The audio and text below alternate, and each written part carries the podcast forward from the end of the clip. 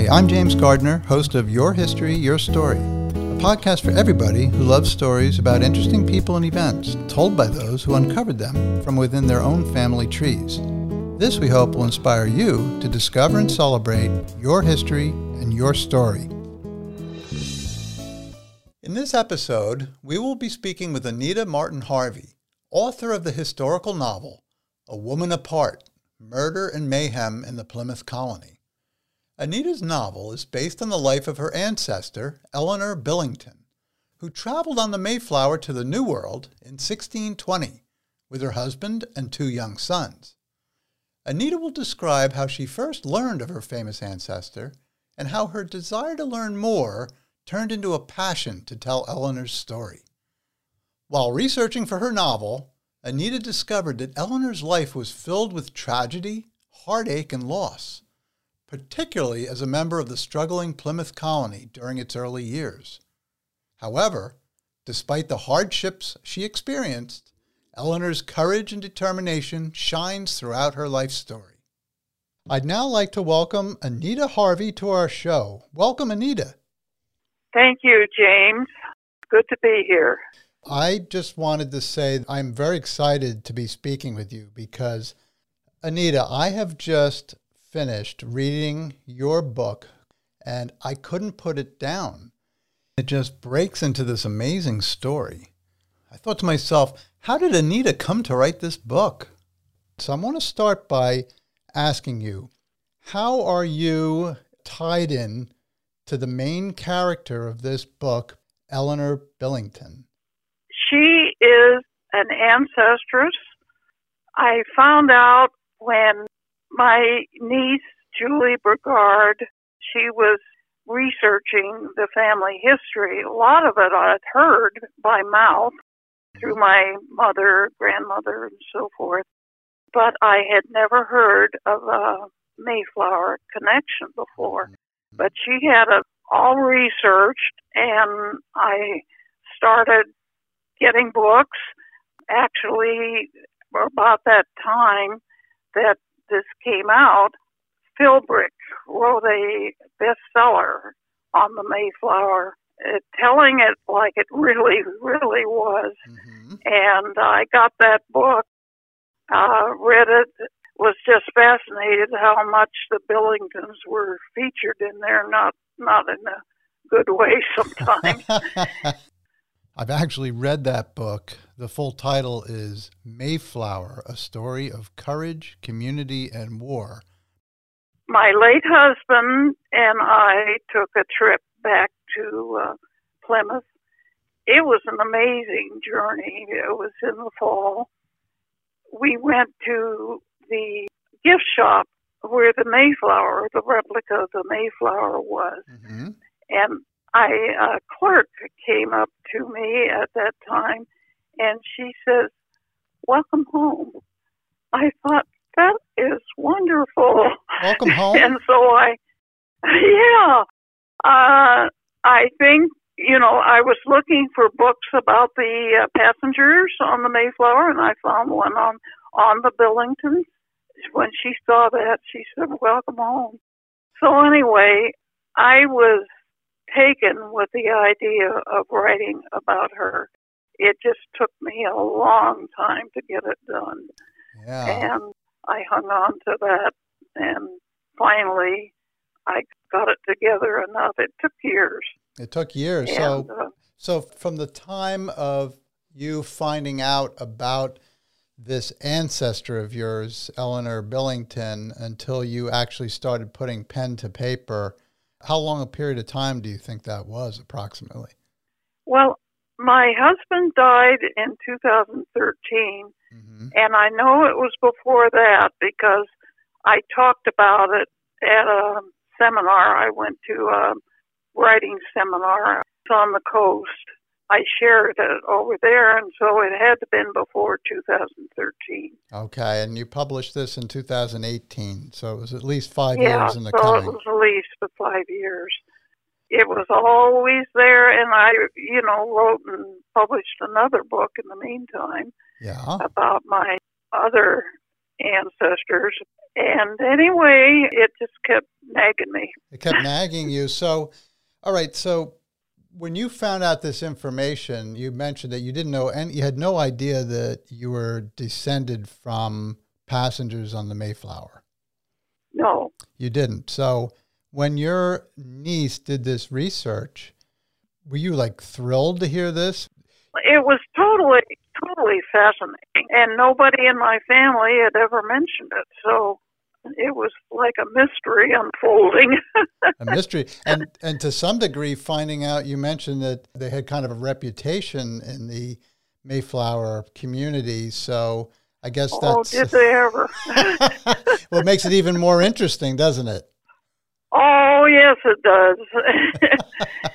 Do you want to hear my experience when my husband and I were back in Plymouth and yes. we went to the uh, Mayflower Society? Well, we walked in the door and hostess met us mm-hmm. and said, And who are you looking for? Well, I had a couple of other ones, uh, peripheral ones, and I mentioned them. And then I said, John Billington because they always went by the guy. yeah. She looked at me and she says, "And you admit it?" I don't think I want to join this society. oh, just because one of the ancestors was hanged, there's no reason not to be a member of the uh, society. No, no. And then I kept thinking of her, and and she was in the history books too. Oh my goodness. Yeah. Let me ask this question then. So, what was the next step for you when you found out about these relatives? The book on the Mayflower by Philbrick. Mm-hmm. That was just amazing. Then I found some other smaller books. Well, I bought some there at the uh, at Plymouth about the family. They were very very helpful. So you find out about these ancestors. You started to read up on the Mayflower colony and who the people were in it and some background information. Mm-hmm. When I was reading the book, I found that not only did you do a wonderful sort of a character study that you had to, I guess part of it was from the research you did on your ancestor, Eleanor Billington, but part of it, you sort of had to have a feel sort of uh, out of your heart what she was going through and make that character come alive. How did you build that empathy for your character in this book? Well, it had a lot to do with a uh, local publishing company that was organized. They would have a get together once a year where they bring in a speaker and actually, it was the very first one they had, and they had it in this women's club here in California, which is up in the gold country. Mm-hmm.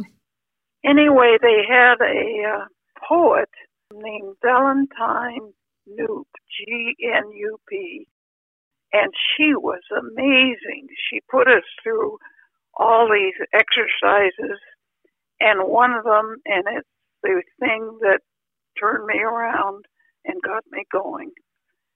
She had us take a character from the book we wanted to write and have them write to us, write a letter.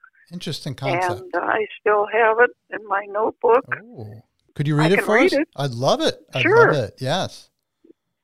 It says, uh, Dear Anita, here I sit, looking at my fire and wondering what is taking you so long. I want the world to know my story, my journey, my pain. Why are you afraid? My life was filled with challenges, and I stood up to them. As you were writing, I could feel a connection. I thought you were the one. But here I sit, waiting, waiting, I have all the time in the world since I died, but the world needs my story. Please, please, take the risk and just do this. I am tired of being silent. Signed, Eleanor Billington. Oh, Wow. A. Woman Apart. I wrote that because I already had the title. a Woman Apart. Were you convinced by her letter to you to write a book? Yes, I was. I had a dear friend who was on the uh, board of this new publishing company uh, named Sally McClellan. I had been in a writing group with her when I first moved up here with my husband in 2001. So I told her I wanted to meet her and go over what I had written to myself, and I did, and she encouraged me.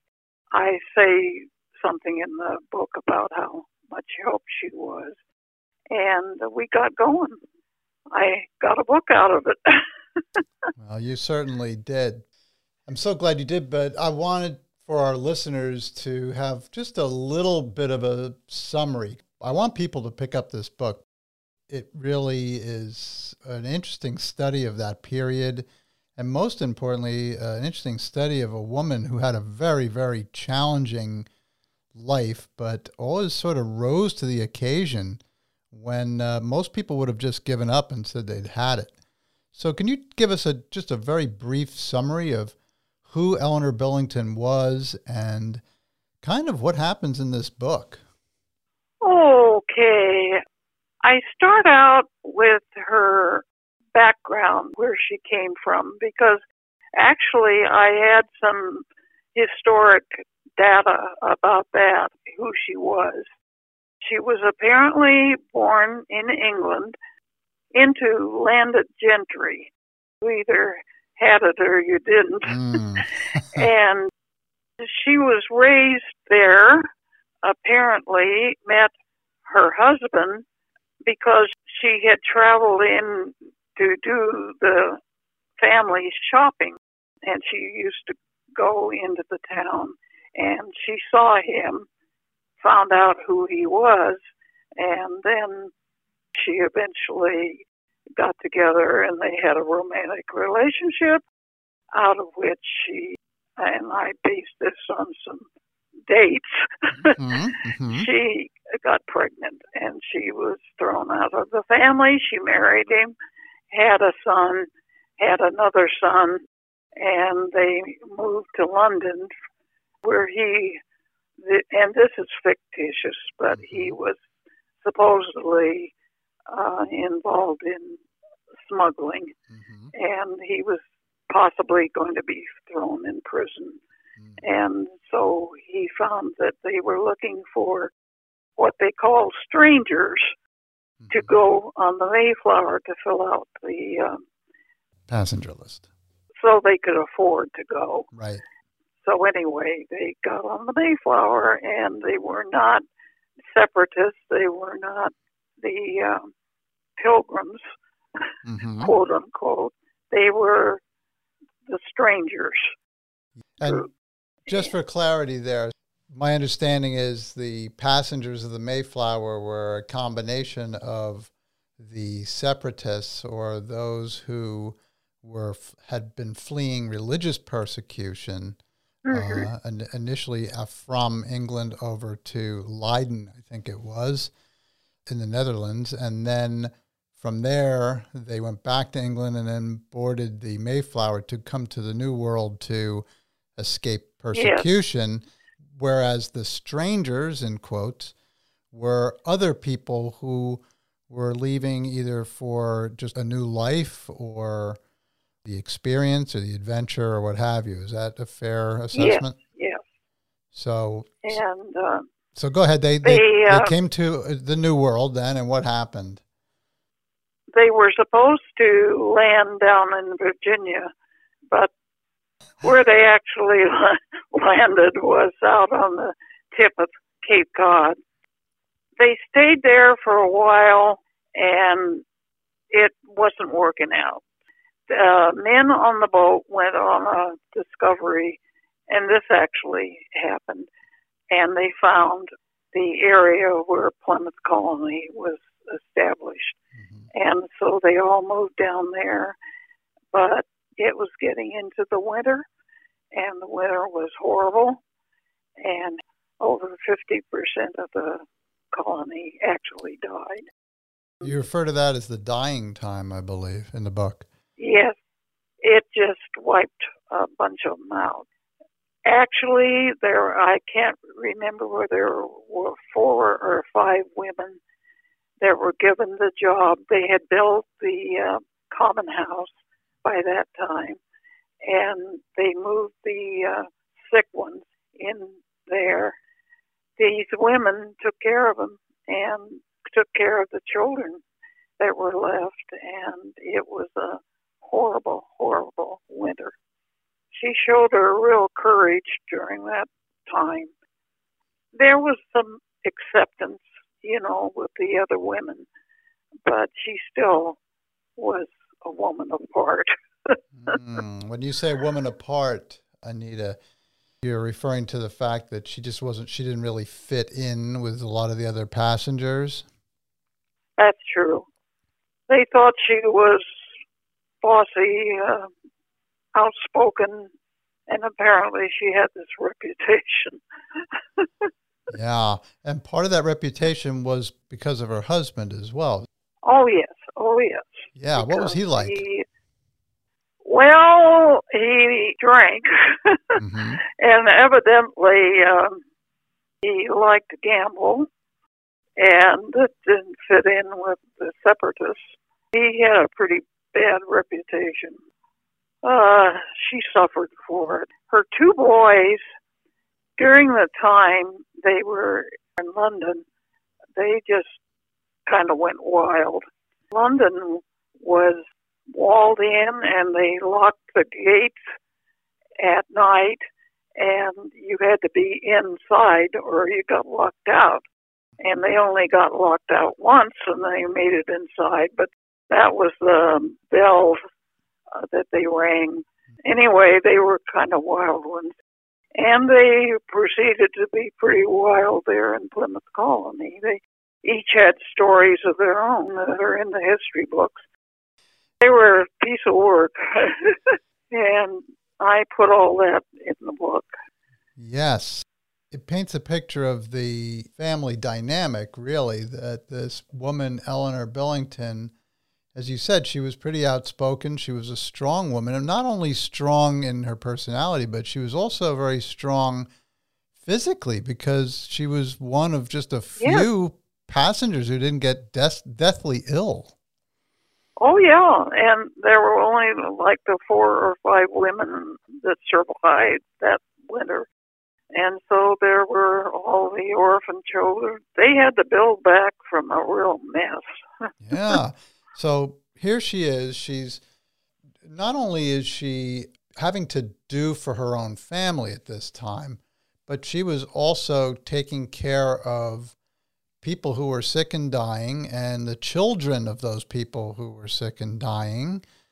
And on top of that, she was always sort of on the edge of her seat, waiting for her husband to get them into trouble. Yes. she had to manage that too. Oh yeah, oh yeah.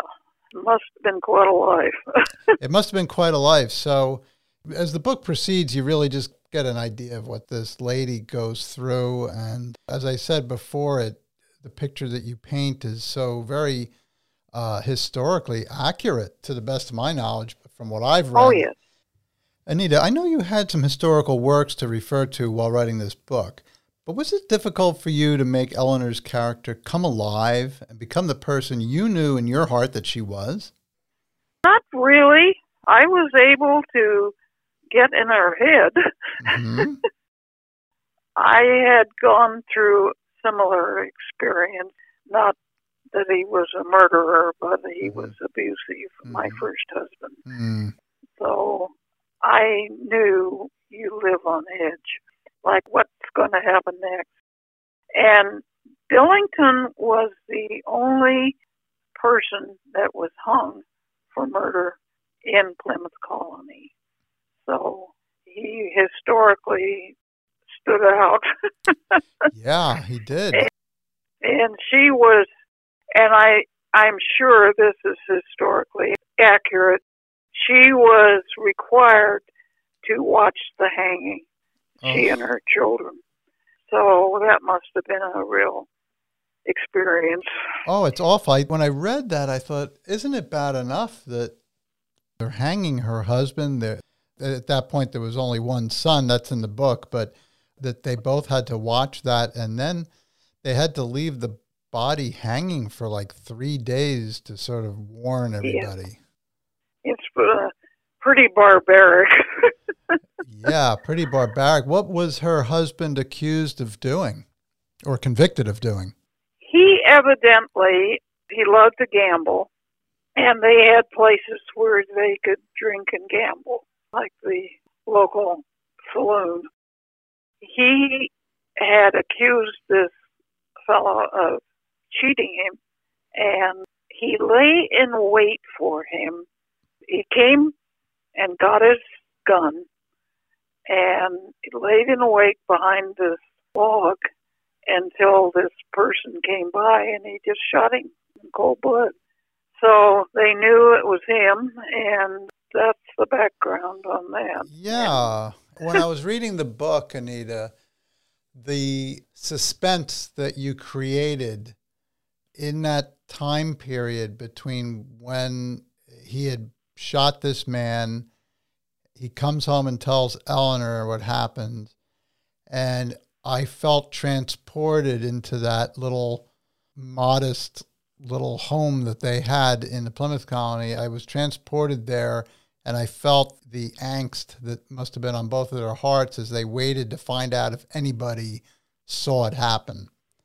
Yeah. You did a great job creating that atmosphere of what's next. And I mostly felt it through Eleanor because she was no stranger to this sort of thing, not murder at this point, but she was always sort of, what's he going to do next? And once he does it, is it going to affect their family in a terrible way?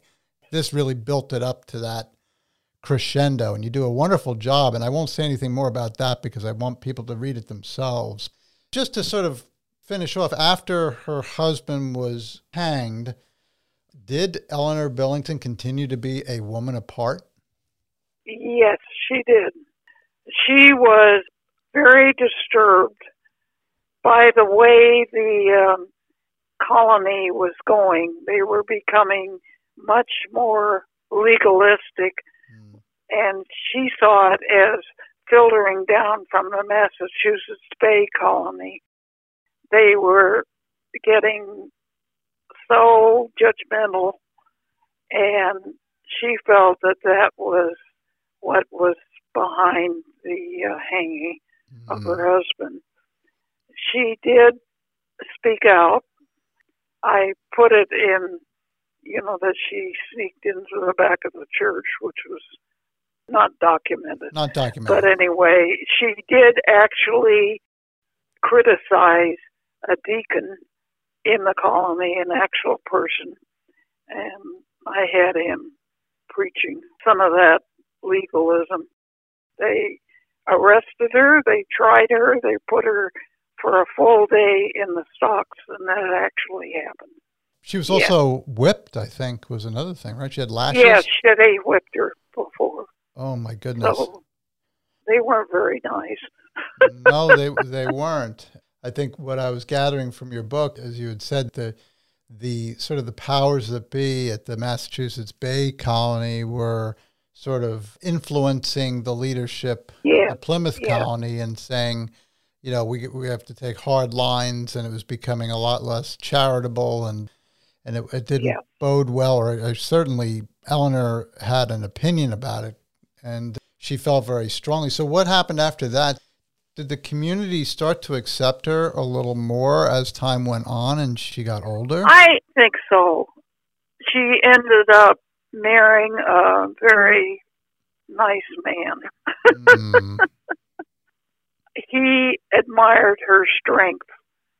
He watched her go through that punishment mm. and he admired her strength.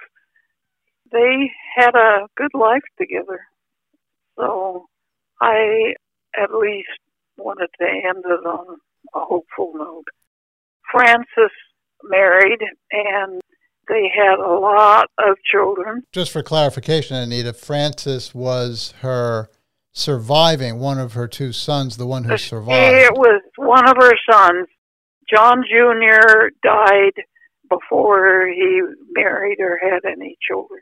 He died of gangrene, Mm. and the treatment then was to put worms on the leg. Oh. Awful. Hmm. Francis was not as wild as John was, but he was quite an adventurer and discovered that lake that got them barely through that first winter. And it's called the Billington Sea. It's on the cover of my book, and I took the picture, Oh. and it's it's the only place in Plymouth Colony or nearby it that is named for a passenger on the Mayflower. We got down in history. ah, and it's your and it's your ancestor too. Yes. and you admit it, and you admit it. oh yeah, I admit it.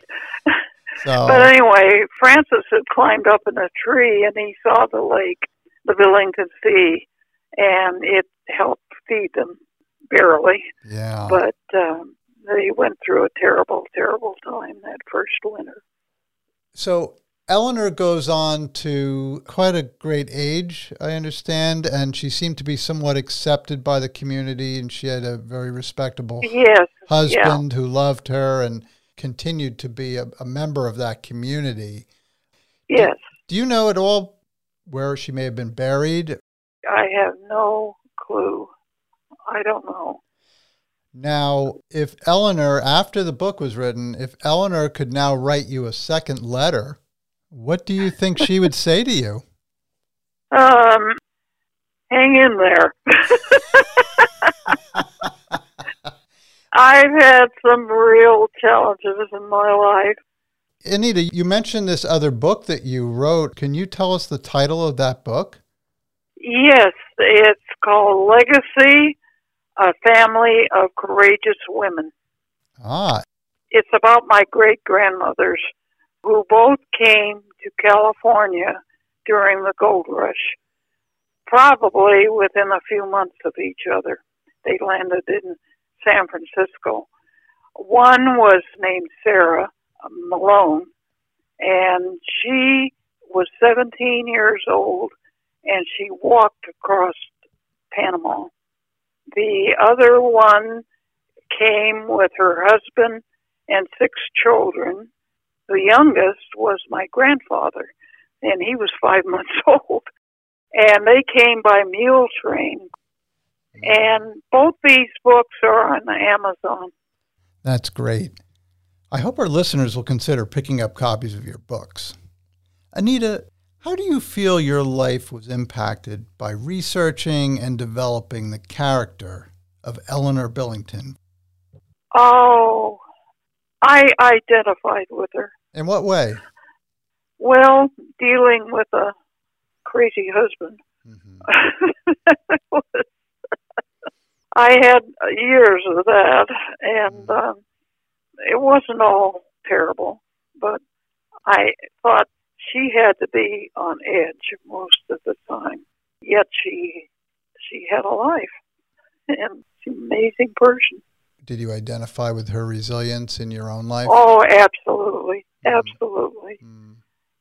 I I don't know. You have to identify with the characters you're writing about. Um, right.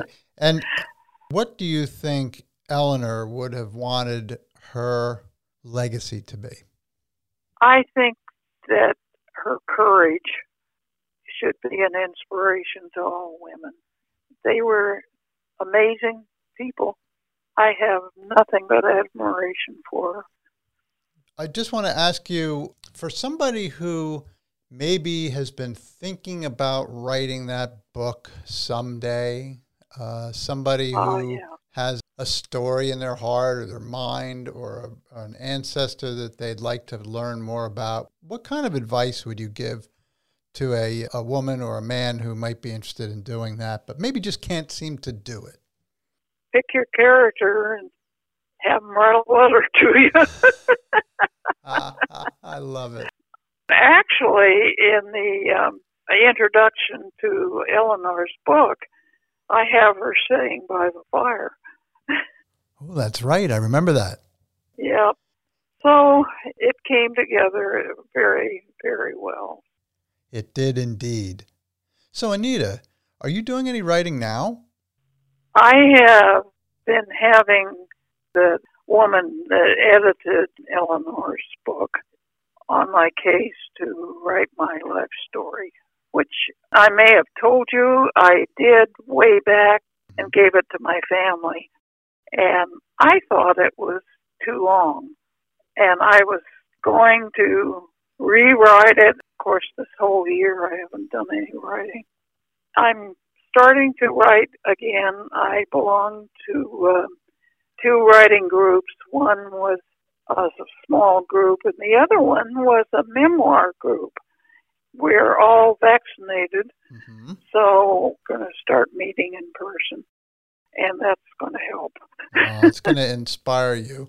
So, Anita, I understand you have a birthday coming up this year. Can you share what birthday that is? It will be my 90th. 90th. God bless you. And I'm hoping with more people getting vaccinated and all that, that you'll be able to see a lot of friends and family around you. We're planning it. uh, well, that's good. So, for those people who may be thinking, oh, I'm too old to write a book, uh, I've been thinking about it, but uh, it's too late or whatever. How old were you when you published your first book? I was well over 80. So you should never use age as an excuse. No, you've got a tale to tell.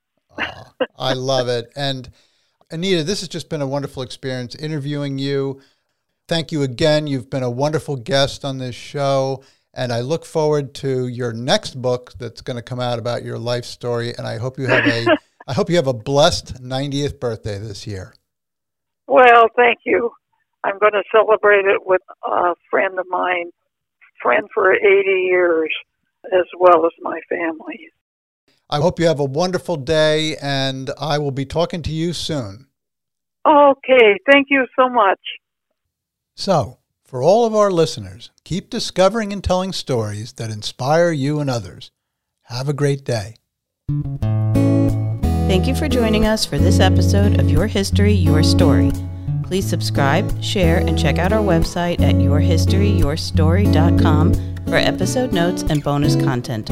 We'd love to hear from you if you have any questions, comments, or a story to tell. Be well and God bless.